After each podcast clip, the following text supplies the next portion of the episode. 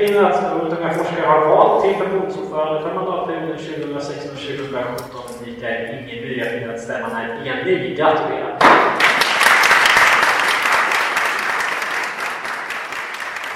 Ja, då sitter vi här på tåget ifrån Linköping upp mot Stockholm och Uppsala med Förbundet Unga Forskares nya ordförande Mikael Ingemyr. Hur känns det nu? Kanske jag ska fråga först, att vara ordförande? Jag tillträder efter årsskiftet, men det känns jätte, jättebra. Jag är spänd, och lite nervös faktiskt, men det kommer bli kul. Och jag ska säga också att jag har en jättebra kompetent styrelse med mig som jag har jättestort förtroende för. Vi, vi har träffats en del nu under dagen och det känns verkligen jätte, jättebra. Det kommer bli jättekul att arbeta med den här styrelsen. Eh, det finns ju massa saker att prata om, men jag tänker att vi börjar från början. Du kommer från en ort som heter Västra Ämtervik, eller hur? Mm, stämmer. En liten by i centrala Värmland. Hur var det att vara naturvetenskapsintresserad där? Det är fem mil till närmaste universitet liksom. Ja, det var eh, lite ensamt var det faktiskt. Um, var liksom väldigt få. Jag ska inte säga ingen, men det var väldigt, väldigt, väldigt få som, som hade liksom ett, ett brinnande intresse för naturvetenskap. Jag minns när jag, när jag började på högstadiet och läste liksom ämnesvis fysik, kemi så kände jag verkligen att det här var otroligt rätt. Och det var som en mindre revolution tror jag i mitt liv och min skolgång. Så valde jag att gå på rymdgymnasiet i Kiruna. Och på rymdgymnasiet så fanns då en, en, en förening eh, en skolförening som var ansluten till Unga Forskare. Så där blev jag invald i styrelsen några veckor in på första terminen och eh, blev då aktiv i den medlemsföreningen 2007. Och vi anordnade filmkvällar, experimentkvällar, observationskvällar och med mera. Det var ju, alltså jag, hade, jag, var, jag var aktiv inom scouterna tidigare. Eh, men det här var första gången som jag själv hade ett förtroendeuppdrag och engagerade mig på det sättet. Så det var väldigt kul att komma in i föreningslivet, för det var ju nytt, nytt för mig då. Och att göra det inom just eh, naturvetenskap och forskning var ju, känns ju helt rätt. Hur fortsatte karriären från medlemsföreningen?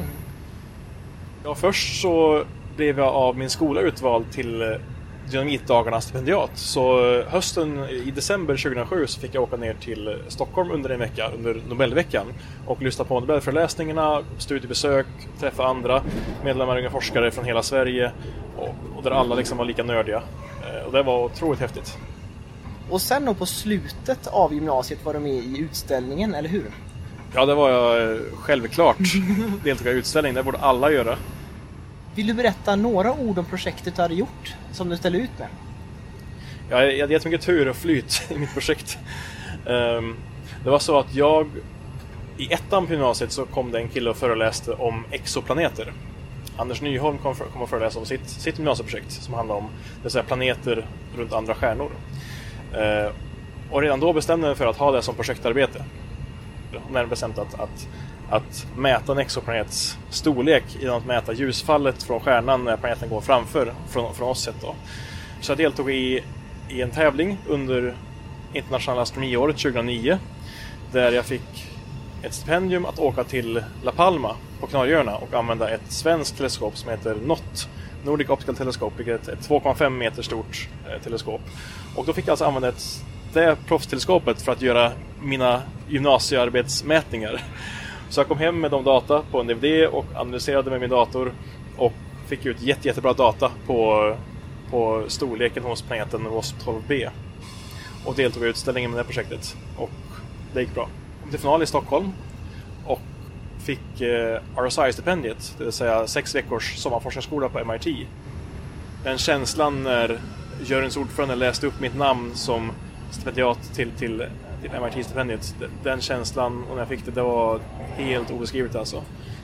Och liksom alla, alla ryggdunk, hela stämningen och alla sa liksom grattis Mikael, du förtjänar verkligen det här. Den, den känslan var helt obeskrivlig. Det helt förändrade ju mitt liv. Alltså det var ju en alldeles enorm upplevelse. Man, man såg liksom vilka möjligheter som, som en forskarkarriär kan ge och hur, hur kul det är och, och vilka kontakter det kan ge i världen och så vidare. Sen så var du med och arrangerade utställningen ett år va? Ja, så när man kom hem från RSI, då var man ju förändrad. Då ville man verkligen ge tillbaks, man ville engagera sig, man ville liksom göra att fler ungdomar i Sverige skulle kunna få uppleva samma sak som jag fick. Så jag gick med i utställningsgruppen och eh, varit eh, finalansvarig. Det har också format mig väldigt mycket och mitt, och mitt senare engagemang. Kommer du ihåg något särskilt minne från den tiden? Fredrik Reinfeldt kom och delade ut eh, stipendierna. Det var otroligt häftigt. Du, du var med själv då Axel. så du minns också hur häftigt det var och vilken kul vecka det var. Ja, det är ju en lång lista här men vi fortsätter väl. Race är nästa punkt jag har skrivit upp. Eh, Kan du berätta någonting om det? Ja, så efter utställningen så um, blev jag kontaktad ut, utav Daniel Langkilde. Han som projektledde Dynamitdagarna eh, tre år tidigare, eller fyra år tidigare. Och han berättade då att han hade startat en sommarforskarskola som efterliknade RSI. Och den var då vid namn RACE, Research Academy for Young Scientists. Och han undrade om jag ville engagera mig i den som eh, i arrangörsgruppen som handledare. Och det vill jag såklart för jag, liksom, RSI påverkat mig väldigt mycket och om vi nu ska göra en svensk upplaga av RSI så vill jag såklart vara med och hjälpa till.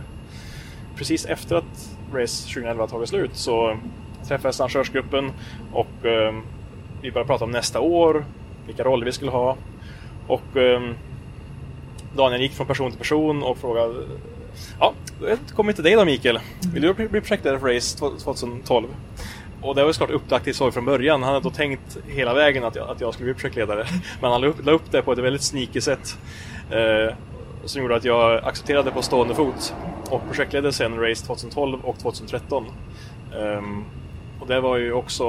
Och där, då byggde jag vidare på mina erfarenheter från RSI, från utställningen och lärde mig hur mycket som helst på det.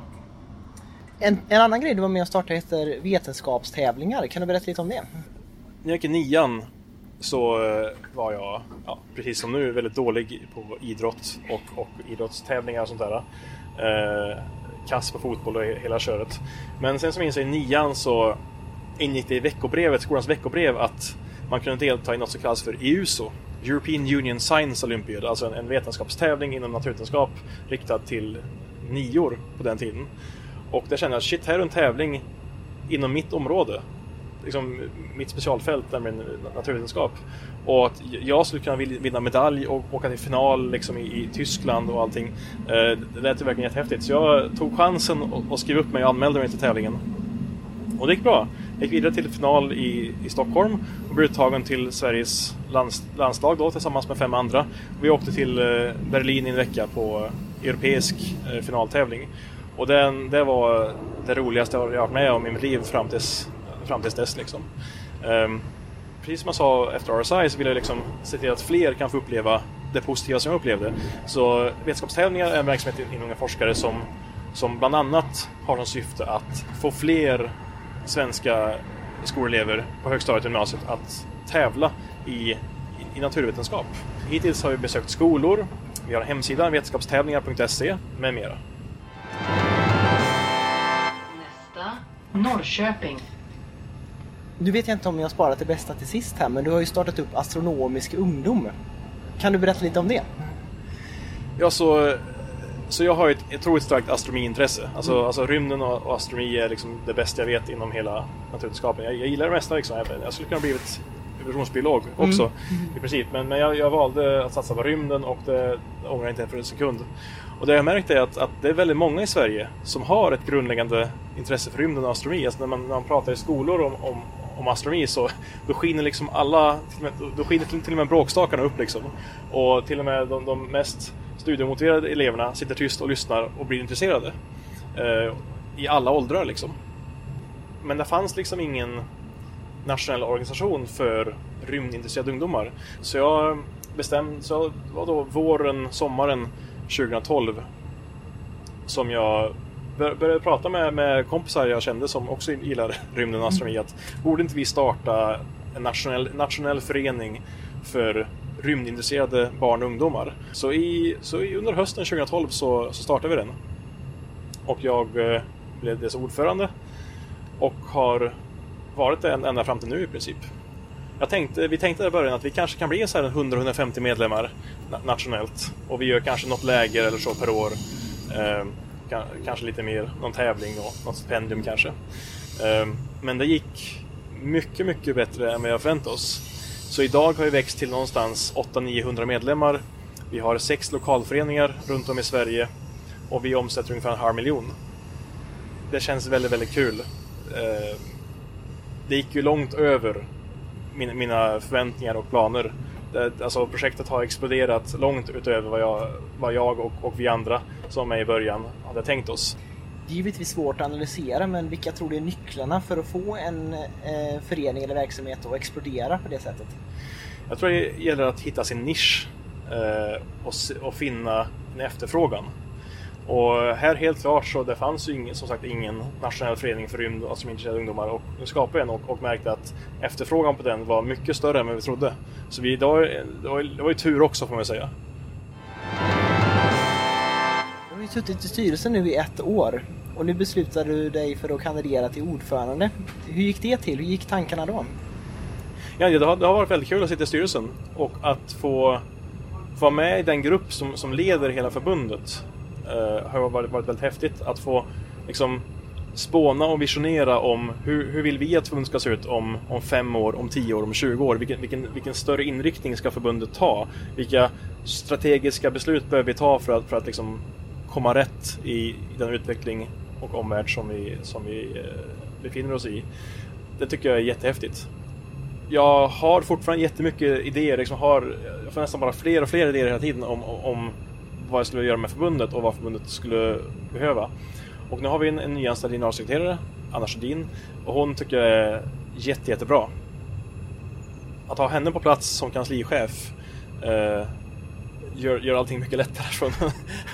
hon är så duktig och, och, har så mycket bra idéer. Jag tycker att hennes idéer är, är otroligt bra.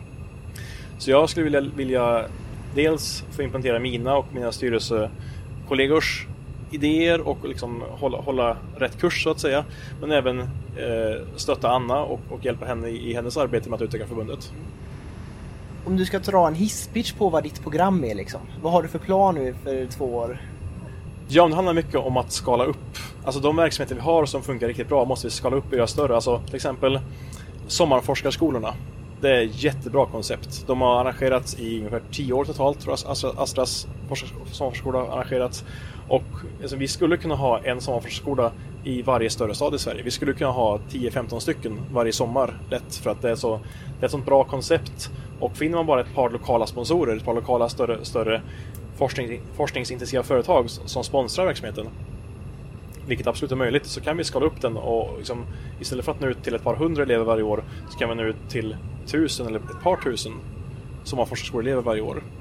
Eh, och detsamma gäller utställning. Utställningen har gjorts nu i över 50 år och det är ett koncept som verkligen fungerar. Men i, i USA har vi en hel science fair-kultur. Det skulle, liksom, det skulle vi vilja ha i Sverige, även i yngre åldrar. Jag, vet, jag var i USA för några år sedan på ett museum och där, där pågick det just den dagen en, en utställning, en science fair och det var 50-klassare som stod i sina montrar och visade upp sina, sina vetenskapliga projekt de hade gjort. De hade gjort mätningar, de hade ställt upp diagram och man hade skrivit sina slutsatser och de presenterade entusiastiskt sitt, sitt projekt liksom och vad de hade gjort kom fram till. Och det var verkligen en ögonöppnare. Att, att se liksom kids på en stor utställning som var till och med större än vår egen final i Stockholm och som gjorde presentationer som var liksom mer drillade än vad våra gymnasister ger. Alltså, det som man verkligen vill, på något sätt få över till Sverige. Jag såg någonting i din kandidatur om att vi skulle kunna ha anställda projektledare för utställningen och Sommarforskarskolan. Eh, vad, hur tänker du där? Ja, det här är ju någonting som diskuteras nu i många år om hur vi ska göra i framtiden. Ska vi, ska vi fortsätta som, som det är idag eller ska vi arvodera projektledare eller ska vi avlöna projektledare, alltså, alltså anställa dem? Eh, eller hur ska vi göra? Och det har gjorts en utredning i ämnet och som kom fram till att det bästa är att, att, att anställa projektledare. Och exakt som vi har, vi har ju ett, ett kansli med anställd personal eh, som gör mycket av verksamhet och vi vår personalstyrka kan vi utöka med projektledare för de stora projekten. Ska vi, ska vi ha om vi vill ha tio sommarforskarskolor runt om i Sverige, då kommer det behövas en heltidsanställd personal året runt som har ansvar för det. Kan det finnas en fara att man går ifrån det här unga, naiva, spontana om man anställer en heltidsanställd person? Uh, nej, det, det, kommer vi inte göra. Utan de som, vi kommer fortfarande ha, alltså, nu pratar vi bara om projektledaren, mm. men de ideellt aktiva i verksamheten kommer fortfarande vara unga.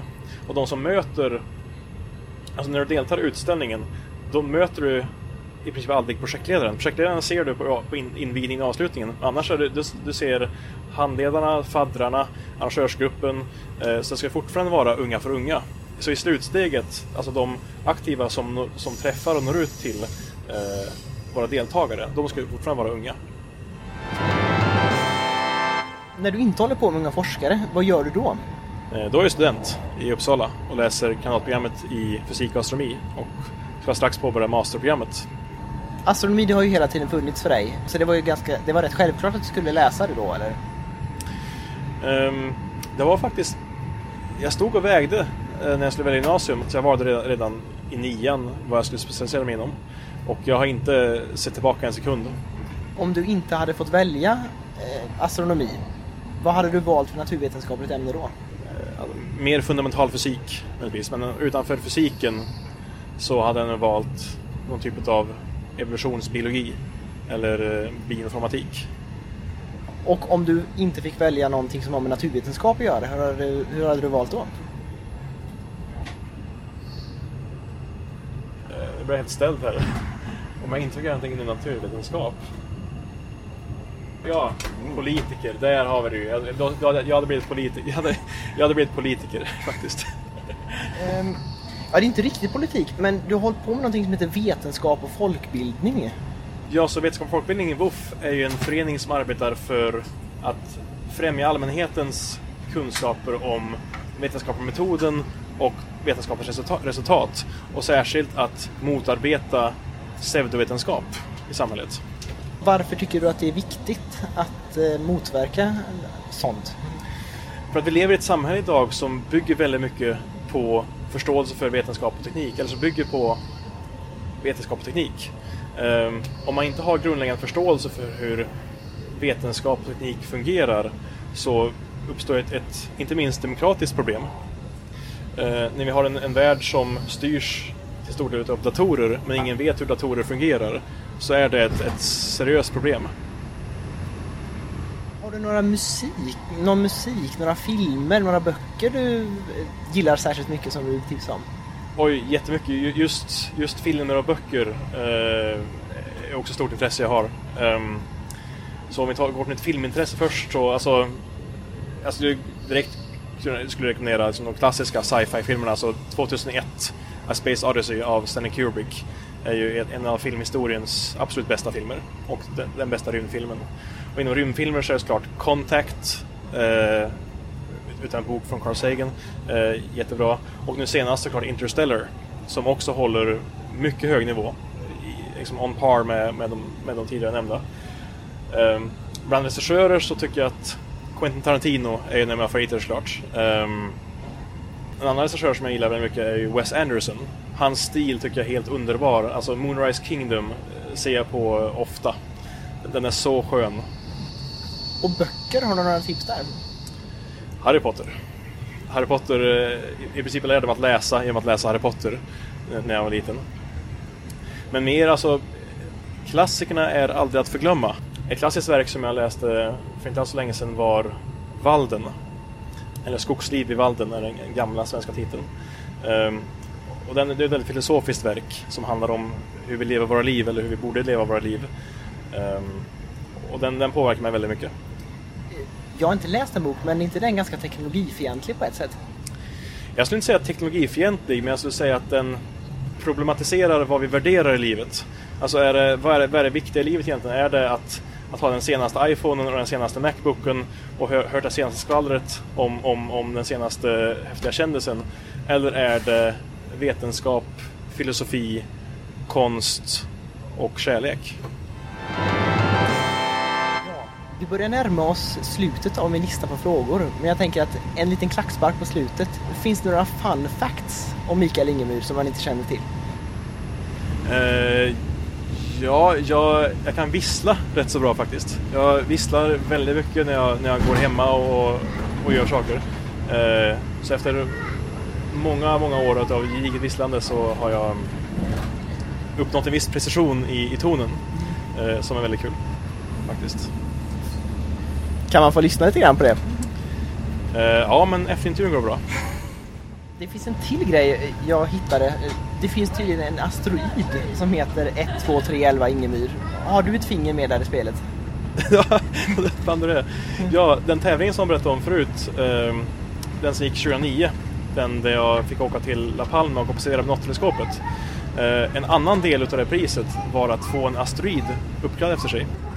Hur känns det att även när du checkar ut liksom så kommer du att kretsa i en bana kring solen?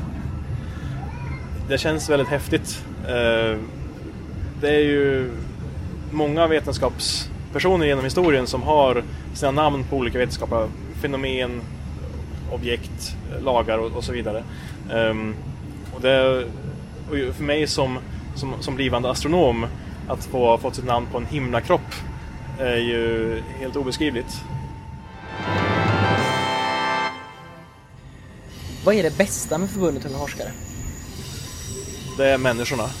Alltså det, det som jag kommer ta med mig ifrån Unga Forskare när jag en dag långt framåt eh, kanske slutar att vara aktiv. Det är nog alla vänner jag fått. Eh, alltså jag har fått jättemycket erfarenheter, kunskaper, men, men det bästa är nog alla vänskaper faktiskt. Eh, som man har fått över hela landet i många åldrar och liksom man, man kan tänka tillbaka till alla stunder man haft med, med alla och liksom hur kul det har varit.